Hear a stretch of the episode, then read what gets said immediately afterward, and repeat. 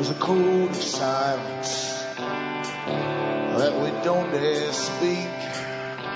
There's a wall between us and a river so deep. We keep pretending that there's nothing wrong. There's a code of silence and it can't go on.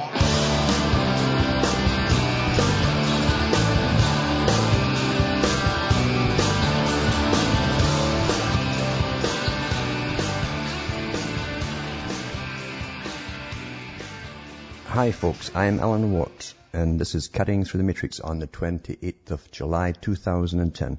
Now for newcomers, look into cuttingthroughthematrix.com website. Bookmark all those sites you see listed on the front page there. These are the official sites because sometimes there's problems with the com. And lots of folk go into the com at the same time, generally the, the day after the previous night show. So if you have these other sites listed, you can always get the latest download uh, with good quality. Try the alternate sites if you're finding sticking as well on download. And while you're at it, go into the items I have for sale, the books and the discs and so on. That's how I get by. The ads you hear on the show are paid by advertisers directly to the station uh, for the airtime and for the staff and equipment and their bills. So you got to help me with mine.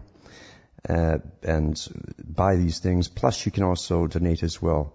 You'll see the donate buttons on the different sites. Remember, too, all the sites you'll see listed on that front page have the same audios for download. Uh, they all have transcripts of a lot of the talks I've given in English for print up. And if you want uh, uh, print ups in other languages, go into Alan Watt Sentinel.eu and you'll find them there as well. Uh, a whole bunch of languages to choose from. They're a bit behind, but there's, there's, it's a hard job translating as well. So they're always behind the rest of them. And as I say, the, the advertisers go directly to RBN with their cash. I don't take part of it. I could take part of it, but then I'd bring guests on and sell their, their products and so on.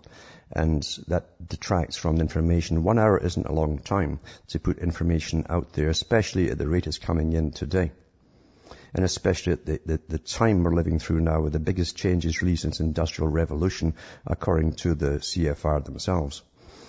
So I try to get as much out as I can within one hour. So please help me out. That keeps me going. And if you like what I'm saying, which I know lots of folk do because lots of other people use this stuff, it's up next day all over the place. And uh, so it's certainly welcome by different people with their own sites, etc.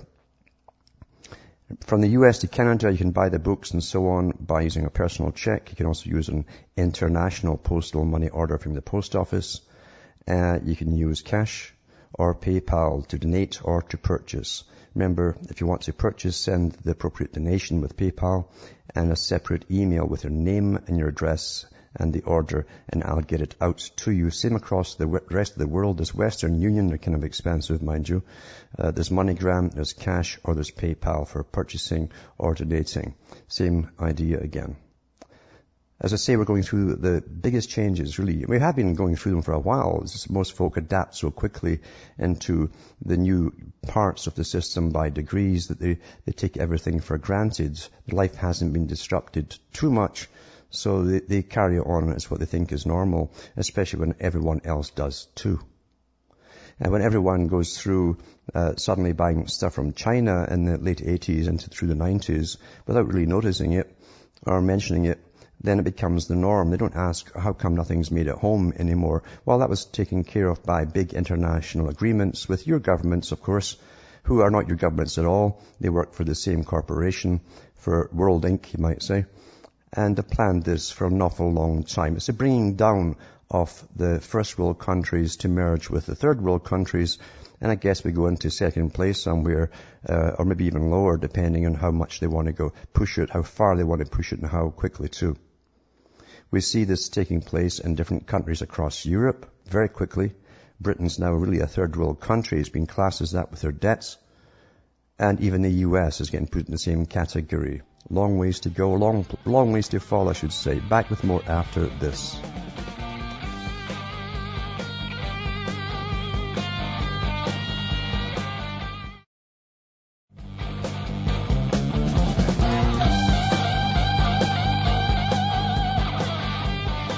Folks, this is Alan Watt and we're cutting through the matrix. You know, today I was thinking about the questions I get asked often through emails. And the questions themselves, on the face of it, of course, it's always very simple.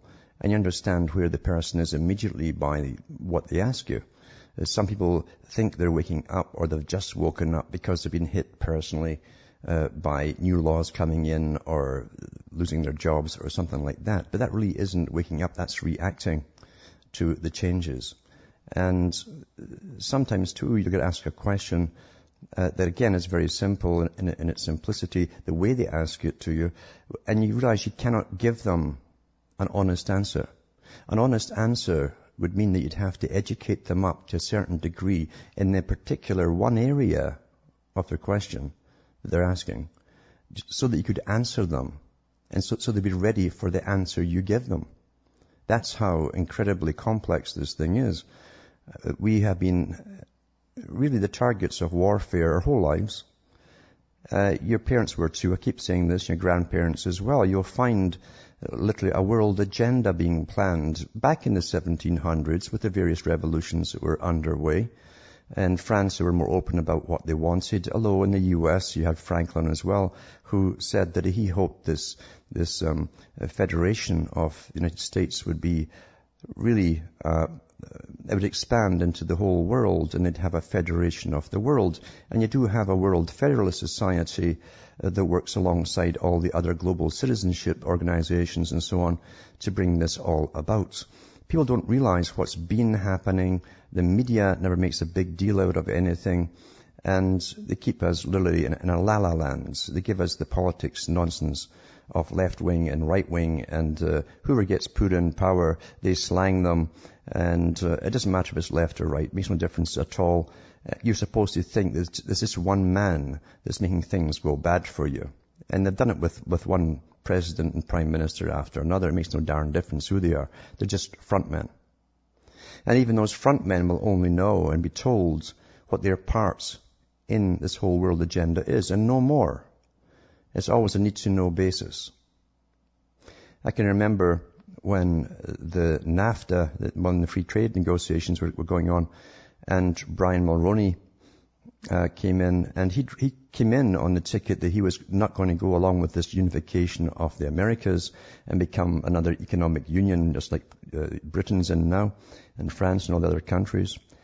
And he said it would be bad for Canada. But once he was in, once they elected him in, he changed his mind within two weeks and became the champion. That was, that was the headlines in the paper. He was the champion now for NAFTA. It would be a great idea. And then after him, it was John Chrétien for the Liberals and uh, he again ran on a ticket that he wouldn't sign. It was bad for Canada. And then again, within two weeks, he was the champion of NAFTA.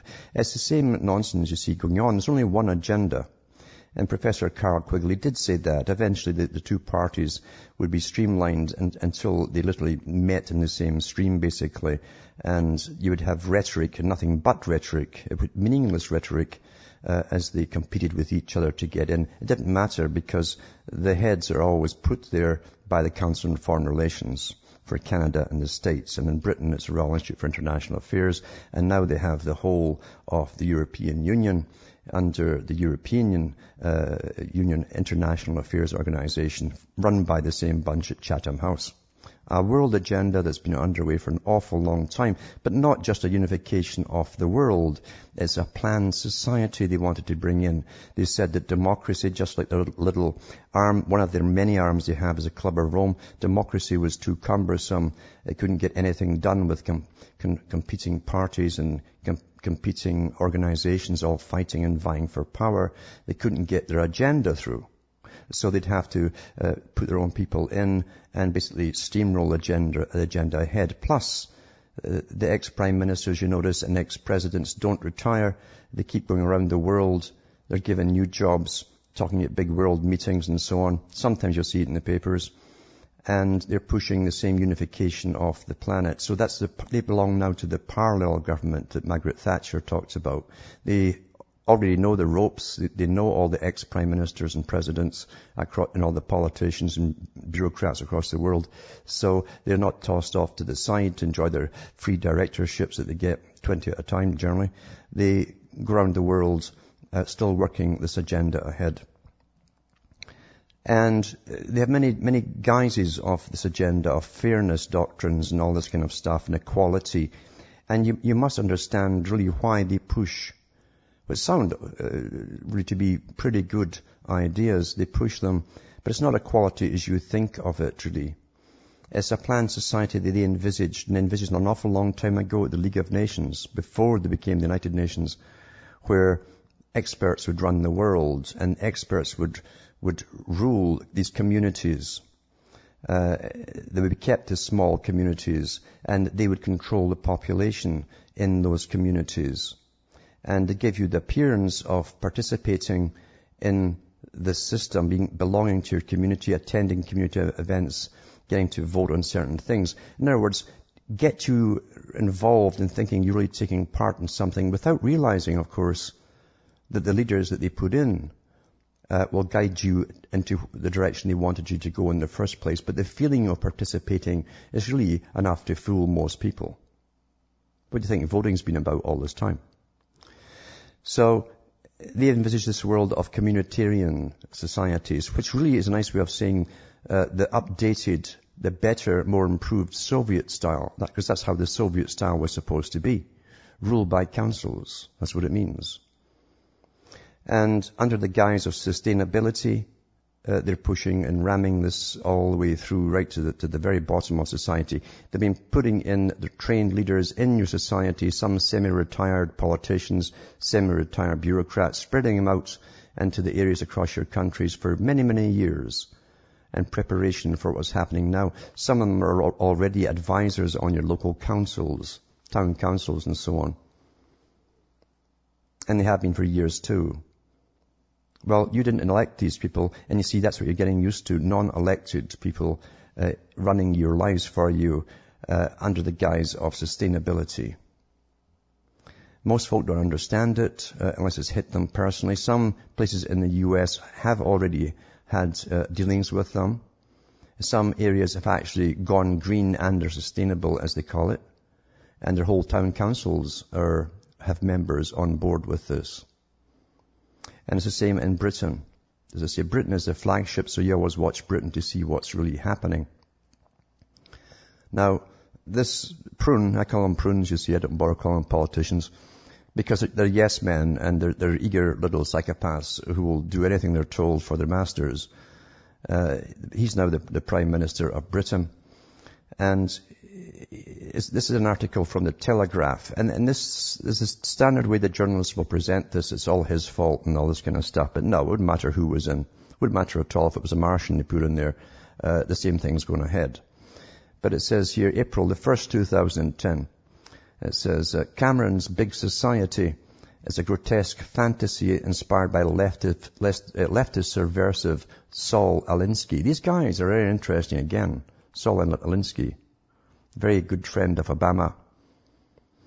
And it says here, this plan is directly based on the successful community organizing movement established by Saul Alinsky in the United States and has successfully trained generations of community organizers, including President Obama.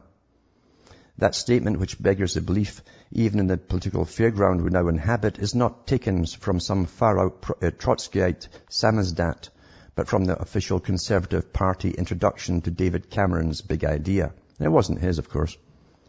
Which is the creation of a neighborhood army of 5,000 full-time community organizers to implement his grotesque fantasy called Big Society. If you ever doubted that under Cameron, the Conservative Party has become ideologically and culturally deracinated, has lost its political compass, and is occupied by an alien clique that has disfigured it beyond recognition, here is the incontestable evidence. Saul Alinsky is here openly acknowledged as the inspiration behind Cameron's big idea. Well, he may have been the one that, that they put out to approach uh, Cameron on it and, and coach him. Alinsky was a lifelong cultural revolutionary and political subversive whom Barack Obama formerly claimed as his spiritual mentor. Since Obama hit mainstream politics, however, his supporters have exp- expanded, um, expended a vast amount of effort trying to conceal that embarrassing story. There's more than that embarrassing story too. I'll tell you another one later. Aggressively amoral Alinsky believed there was no right or wrong in politics, only what was necessary to seize power. Well, that's standard Marxist doctrine. Uh, whatever you tell the public, whatever you want to seize power. That's standard. As yet the Conservative Party blurts out this admission in the launch document of Big Society. This is a pedantic, uh, pedantic debate over whether Alinsky was technically a Marxist or bypassed Marx's old hat. What is beyond question is this project to overthrow capitalist society and to do so through infiltration of political parties, institutions, and above all, by the use of community organizers. It's actually neo-Marxism, they're calling it now. It's, and, and, and it's also neo-Trotskyism. Trotsky's ideas were based on the community Soviet type system, which is this exactly. Anybody who thought claims uh, on this blog of cultural Marxism influencing even the Tory party were exaggerated can now think again. Alinsky was the first begetter of ACORN. Remember ACORN? The sinister organization that tried to gerrymander the American electorate. Is what's going on here. Who's running the Cameronian party? Common purpose. How is it that conceivable that even the most bland, politically correct, center-right conservative party could derive its flagship policy from the thinking of Alinsky, whose seminal work Rules for Radicals, which he published, was dedicated to Lucifer? If, as one suspects, this is the brainchild of Oliver Letwin, he needs to be escorted expeditiously to the seclusion of a padded boudoir as a Tory is uh, totally demented, sending 5,000 community organizers to harass people into approved activities. And that's the key to it, approved activities. Is reminiscent of the Red Guards invading the countryside during the Chinese Cultural Revolution. Well, you've got it, folks, because you see, the Royal Institute for International Affairs, who set up Common Purpose and, and all these uh, community leaders and so on, based on that model. They actually funded also the Chinese Cultural Revolution. Yet one, one group created communist China, and it wasn't the Chinese who financed it and, and guided them. Claims that they will not be state employees are contradicted by the references to grants that will be made available to them. The inescapable fact is that any enterprise artificially generated by government is a state-inspired initiative. Real communities have the WRI, the British Legion, bowling, tennis, cricket clubs, naturally evolved organizations. Those who prate most about communitarianism are precisely those who have destroyed real communities by enforcing mass immigration, impoverishing the countryside, imposing draconian health and safety regulations, etc. What hope for thriving communities when uh, nativity plays are routinely banned on uh, PC grounds? You can't put even anything to do with Christianity in the windows in the cities now. It's illegal. Do something about all that, Dave. That is all that people ask. Uh, what a dog's breakfast the whole Heath Robinson contraption is. A big society bank funded by dormant bank accounts. They're having a laugh, surely. And why should communities want to buy clapped out shops and other enterprises that have failed the test of market forces? Transforming the civil service into a civic service. And that's not joking, they're doing all this. By making community busybodying an element in civil service staff appraisals. What kind of nonsense is this? Forcing the most public sector minded jobs worth in the country to the forefront of local community life is actually the most culturally decentralizing uh, collectivist initiative imaginable. On page six of this electoral suicide note, we also read that neighborhood group leaders will have a code of conduct and this code of conduct will protect neighborhood groups against extremist causes. Do you understand that, that that's total Soviet? Any, uh, anything that's against what they're doing is called an extremist cause. And the participants are extremists. You see where it's all going? It goes on to say, what is that all about? Political direction and social control, it would seem. The point where one sees why Dave had to rush this initiative out a few hours ahead of April the 1st is when we come to the proposed annual National Big Society Day. So, as communitarianism, and as I say, they've already implemented it and noticed in the US in a couple of places. It was quite interesting. I might talk about that later. But there's other articles here that tie right in with this big society, as they're calling it. This came from the UN's Agenda 21, Agenda for the 21st Century and from its Millennium reports. because that was the preceder of the, the 21st century um, agenda. And um, you have to really go into it to see where it's all supposed to go. Even in Australia, they're really ticked off about it. Back in 2008, it was announced there that uh, Agenda 20, uh, the, agenda for the 21st century invades Australia. Uh, 7th of January, it was 2008. And I'll put these links, remember, up on my site at the end of the show, cuttingthroughmatrix.com. Australian leaders enforce Agenda 21, sustainable development by restricting private property use through policies like the Native Vegetation Act, public-private partnerships with willing corporations, councils, your town councils, developers and others are used to advance the agenda. As a result, Australian businesses are becoming nationalised and private property is being abolished. Then they go on to give you uh, more stuff, but with people who are protesting it and so on. But it says the vanguard implementation of Agenda 21 policies will pummel Australian landscape. Leaders eager to enforce Agenda 21 encourage public-private partnerships with willing corporation developers and others. These alliances create nationalised businesses and erode private property ownership. Environmental group sanctions uh, and, and aid Agenda 21 policies. They are funded by organizations such as the Rockefeller Foundation, Unsuspecting citizens are misled by buzzwords such as sustainable development, smart growth, that's all part of Agenda 21, taking care of the planet, climate change, global warming, and other similar language. And so then they go on to give you reports from uh, concerned Australians. Um, Earth Dialogues was held in Brisbane, Australia in July 2006. This was the first time the conference was held outside of Europe Michael Gorbachev as a keynote speaker. The theme was a world forum for resource management and sustainable development. The event was chaired by Michael Gorbachev of Green Cross International and the Honourable Peter Beattie, Premier of Queensland. Speakers encouraged the audience, including many children, to care for the environment. In one session, children were taught to sing a song of praise for Gorbachev and Green Cross International. Is that reminiscent of China or what? Because that's the sort of stuff they did there for little Mao Zedong and they'd sing out their little red book, you know. The speakers mo- mo- promoted a new vision and a new future. These included eco-friendly gardens, high-rise development, eco-friendly modes of transportation such as eliminate cars, replace cars with bicycles, use buses, etc. Create healthy cities.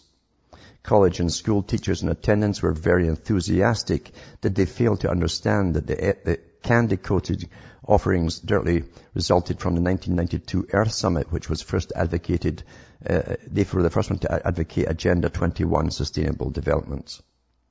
The children were encouraged to denounce national sovereignty, by the way, and embrace a global government. Their principal objectives were to accept the, the United Nations Earth Charter, establish an Asian Pacific Region Office of Green Cross International, and implement international law. That's all again from the United Nations. There was no debate nor was contrary voice heard. People were shown pictures of the terrible disasters that destroy the environment. The Earth Charter was presented as the only solution to the global environmental crisis. The media downplayed the event by portraying it as an event for children because you see the media is all part of the, the Royal Institute for International Affairs and the Australian Institute for International Affairs. Every British Commonwealth country has a department of it working and telling government what to do. Earth Dialogue's goal is to create crisis, then resolve them by taking control of water, land and business through international laws and United Nations intervention. It's been on the go for a long time, folk. They've set up the machinery and the organizations. They've trained them through Common Purpose in Britain and elsewhere. And by the way, uh, uh, Cameron, the Prime Minister of Britain, is often a foreign tour and he just visited the Common Purpose uh, HQ in Bangalore. They have them all over the world now. And I'll put that link up for you too. And their idea for common purpose is to train young leaders to grow up to be their future community leaders. They're going to be completely Soviet. Completely Sovietized. And you have to go through, as I say, the, the, the organizations that are into it. Another one is the OECD Observer. And it goes on here to tell you about their, their various goals that they have set up. Crafting an agenda for the 21st century, Paul Hohnen, special advisor and former political director of Greenpeace International. Well, what else? Over the last decade in particular, there's been much talk about the role of non-governmental organizations, unelected in other words, and their influence on politics and policy making, but also on business strategies. Are these NGOs friend or foe? The answer to that is largely up to governments. Who is in charge, governments or corporations, and where are they taking us? One of the clear messages to emerge from the anti-globalization protests over recent years has been a concern that elected governments have effectively abdicated to the private sector the responsibility for the welfare of both people and planet. With the gap growing between rhetoric of globalization, that the market would provide more wealth for more people, and the reality that there is more wealth for some people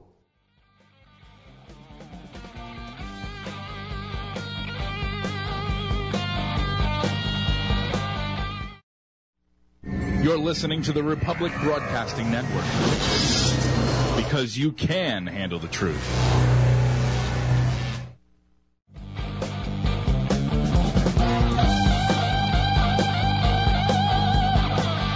Hi folks, this is Alan Watts and we're cutting through the matrix. We always get cut off at 8.30, I don't know why. But I'm back on again and I'm going through the basic Agenda 21 and called many names, sustainable development, sustainable communities, and so on. And uh, you understand, as I say, this ties in what I said at the beginning of the show. People ask you what seem to be uh, simple, naive questions, but you have to really, you'd have to bring them up in so much knowledge just to answer the question, to give them the answer to the question at the end of building them up to it. Otherwise, they can make no sense of it. See, they should have been aware all their life, and they haven't been. And that's what you really realize. They, they have sailed through life playing, watching media, and doing all the things you're supposed to do, except paying attention to what's really going on. But that's the last thing they want anyone to do. Now, here's another one on Agenda 21, and this is from 1998 by Berit Kjos. It's a good site. And I'll put this link up too, all these links on my website, cuttingthroughthematrix.com at the end of the show. And it's, it says here, the United Nations Plan for Your Sustainable Community.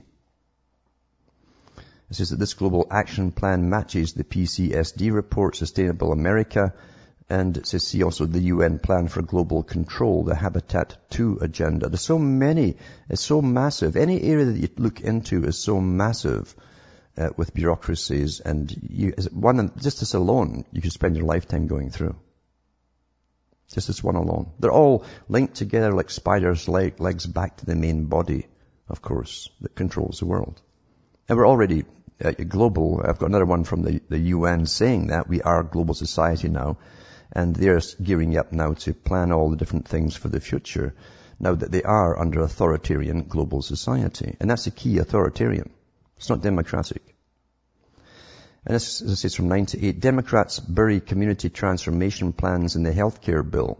In the bill, the Affordable Health Choices Act, community transformation plans will be carried out using federal money and overseen by Centers for Disease Control and Prevention. The CDC would distribute the money as well as coordinate the various state, local and community entities responsible for carrying out the plans. Both state and local governments are eligible for the grants, as are national networks of community-based organizations. Doesn't this fit right in with what they're doing in Britain as they've slashed all the healthcare, all the usual uh, operations are uh, gone now. You can't get cataracts fixed, anything like that. There's just third world country status under the, IM, the IMF. At the same time, they're pushing communitarianism, giving you the pretense uh, that you'll be involved with decision making in your own community, while in reality common purpose is train the leaders and put them all in place. Same thing. This is for the US though. The transformation plans must include activities for all ages. Listen to this. Beginning in public schools, which focus on eating healthy food, adequate amounts of physical activity, Every time our friends on the other side start talking about community organizations, we usually think Acorn, the same guy I mentioned at the beginning of the show, Obama's spiritual mentor. And what does it say within this Agenda 21? Current lifestyles and consumption patterns of the affluent middle class involving high meat intake, use of fossil fuels, appliances at home, and workplace air conditioning and suburban houses are not sustainable. A shift is necessary which will require a vast strengthening of the multilateral system, including the United Nations. That was Maurice Strong's opening speech at the 1992 UN Conference on Environment and Development. It says, note this global contract binds all nations and spreading regions to the collective vision of sustainable development. They must commit to pursue the three E's of sustainability, environment, economy, and equity, referring to the UN blueprint for environmental regulations, economic regulations, and social equity. That's why your money's being given to people all over the planet now. As Marx would have it, you know, the redistribution of wealth. You're living all through it. You have been living all through it. Agenda 21, the UN Blueprint for Global Transformation, sounds good to many well-meaning people. Drafted for the purpose of creating sustainable societies, it has been welcomed by nations around the world. Political, cultural, and media leaders have embraced its alluring visions of social justice and a healthy planet. They hide the lies behind its doomsday scenarios and fraudulent science relatively few consider the contrary facts and colossal costs. After all, what could be wrong with preserving resources for the next generation? Why not limit consumption and reduce energy use? Why not abolish poverty and establish a global welfare system to train parents, monitor intolerance, and meet all our needs? Why not save the planet by trading cars for bikes, an open market for self-sustaining communities, and single dwelling, uh, dwellings for dense human settlements? It says where everyone would dialogue, share common ground, and be equal. The answer is, answer is simple. Marxist economics has never worked. Now remember, the CFR, according to Quigley, who was its historian, uh, said that they were often accused of being communist, but, the, but because their, their policies seemed to be along the communist direction. Well, that's exactly right. They were. They are bringing in a communistic type society for the peasants so that the very wealthy elite above them, the fascist bunch, can rule them more easily with these layers of, of NGO leaders and bureaucrats, etc., and civil servants all the way up to the federal level. That's exactly what they wanted. And who started off the communists anyway? Who funded Marx and so on? It was the bankers. The bankers prefer this kind of society which they'll end up owning, by the way, because, you see, the bankers are putting everything under biospheres where no one can go in to take anything out the ground whatsoever, except special international corporations which the UN delegate to do so. But it also means that no one can live on that area. You'll be crammed in your little habitat, you see. And under this guise of, uh, of um, carbon sinks, the beautiful one, and they, are buying up millions of miles of uh, forest in the Amazon and so on, millions of acres. They're going to make a killing off it, but they're also going to get all those natives off their land as well for, you know, environmental purposes. You're destroying the environment, for goodness sake. Just living here is destroying the environment. But the big gold companies that, that's uh, well in with the UN and gives money back to them, of course, will be allowed to go in, and the loggers as well. It's always a big lie, folks. For you see, they'd never tell you the truth, and the last ones to ever tell you the truth are Marxists, or the Council on Foreign Relations, or the bankers, because they're all one. It says here, even so, local and national leaders around the world are following the UN blueprint for global management and sustainable communities, and President Clinton is leading the way. He was then, and now there's been other ones since him. Since him, a letter I received from the President Council on Sustainable Development uh, states that in April 97, President Clinton asked the Council to advise him on next steps in building a new environmental management system for the 21st century and policies that foster U.S. leadership on sustainable development internationally. The Council was also charged to ensure that social equity issues are fully integrated. Now I'll jump from there to this little interesting piece because it ties in with it as well. And it's from the Jakarta Post. It says Carnegie Foundation launches its Southeast Asia unit with Bakrie funding. And this is the 28th of the 7th, 2010. The Carnegie Endowment for International Peace, that always goes under the international peace, you see, all these big foundations like Rockefeller and Carnegie and Ford and so on. A prestigious foreign policy think tank organization based in Washington recently launched its Southeastern Asian Studies Department with funding from the widely diversified Bakrie Group, one of Indonesia's largest business conglomerates. So it made you think there's just a charity thing funding it, right? But it ain't. Southeastern Asian nations are critical players in the international community and global economy, Carnegie Vice President Douglas Paal said at the official announcement of the establishment of Bakrie Chair for Southeast Asian Studies. Now, I've mentioned before that the Royal Institute for International Affairs set up the Council on Foreign Relations in America, but they also set up organizations for the Asia Pacific Rim region as well. And you see, uh, this is one of them. So, and they want to bring a block of these, just like the, the, the European is a block, a new Soviet. Want to do the same thing with the, the Far East as well. The lumping Australia, New Zealand, and all these countries in with them. It says, so it was a hundred years ago they designed that whole part of it.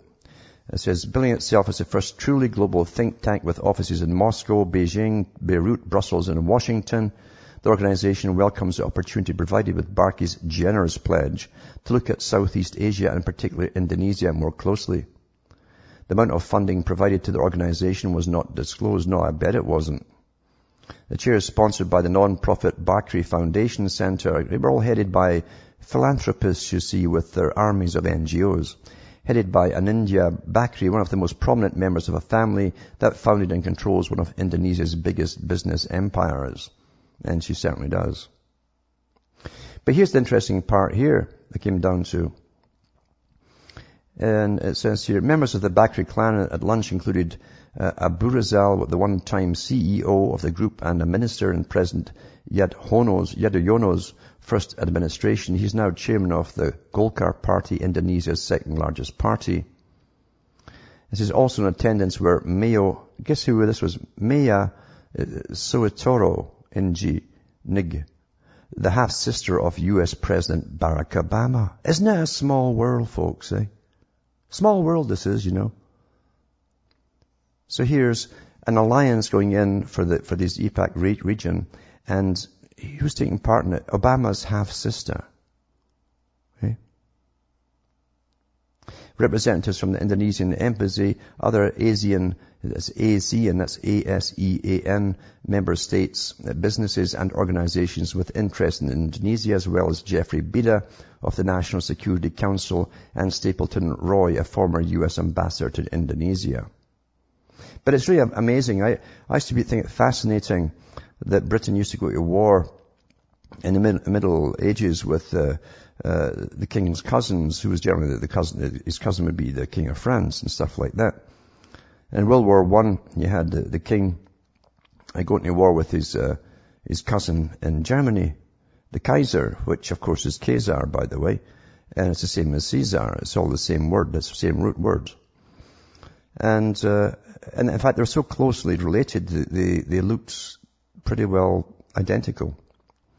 And then in World War II, they set up, um, for Germany to build up its war industry, they set up um, the, the, the, big umbrella group IG Farben. And the funding initially came through the Sachs family.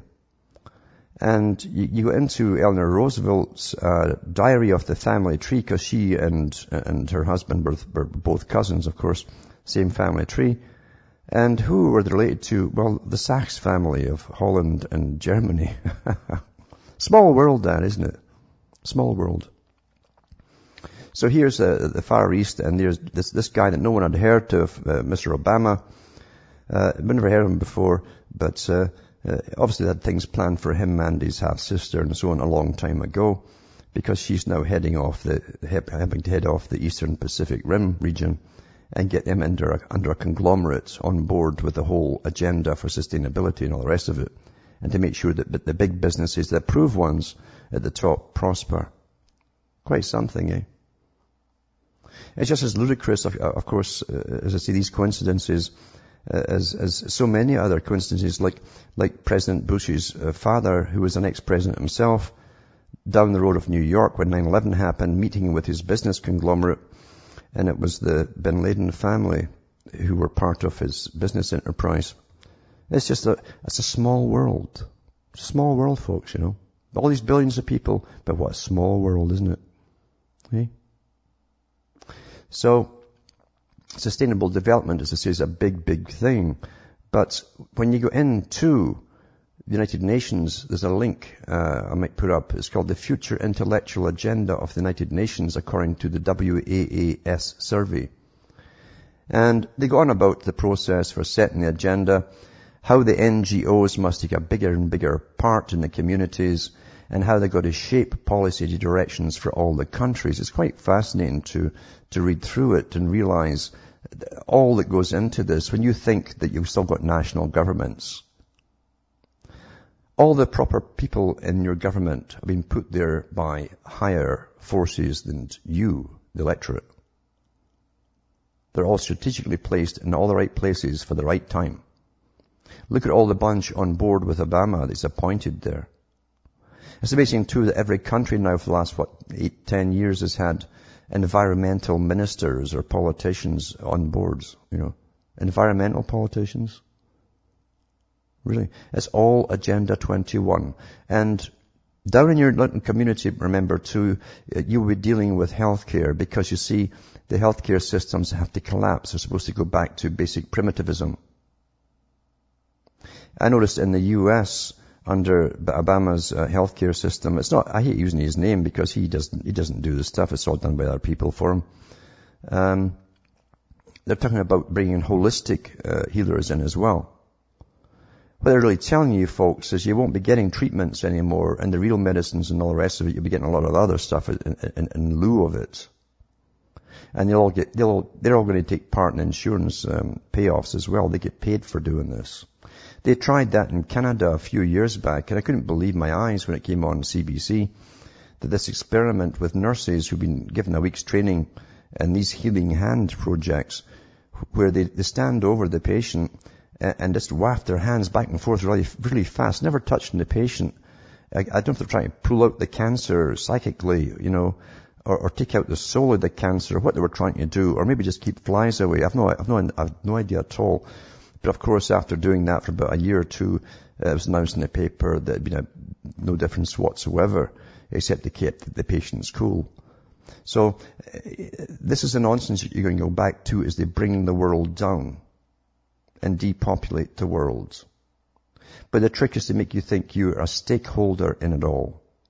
And I've explained before, a stakeholder, that's the terms they always use. Uh, you're not a shareholder. A stakeholder literally, literally is like meeting a native on his land who's never registered the land at the United Nations. He ends up with nothing. That's what it is. So as I say, when people ask you simple questions, and it's very simple to them, I should say, you can't even give them an honest answer. Even in the one little minute area they're asking about, unless you gave them an education in that area to bring them up to speed on what's been happening for the last hundred years. To give, and then give them, is to prepare them for the answer you're going to give them. And that's what people find out there. Otherwise it goes right over their head, they haven't a clue, and they were expecting a simple response from you. But what we do have to know is this. We're going into a hellish system, an overbearing system, where we have no say whatsoever. And I don't want it, neither should you. should do something about it now. Back with more after this break.